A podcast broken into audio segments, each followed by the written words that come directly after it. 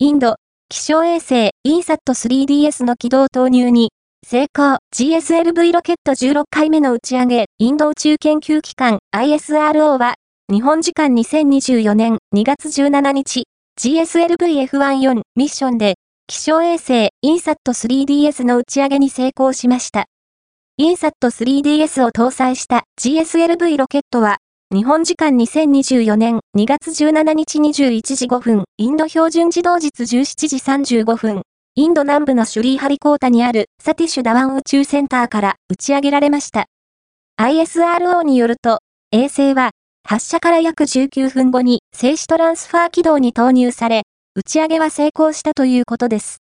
インサット 3DS は、静止軌道に投入されるインド第3世代の気象衛星で、天気予報や災害警報を発出するための観測を目的としています。衛星は重量 2275kg で、6チャンネルのマルチスペクトルイメージャと19チャンネルのサウンダ、データ中継トランスポンダ、DRT、衛星保管式捜索救難トランスポンダー、 Satellite Aided Search and Rescue Transponder が搭載されています。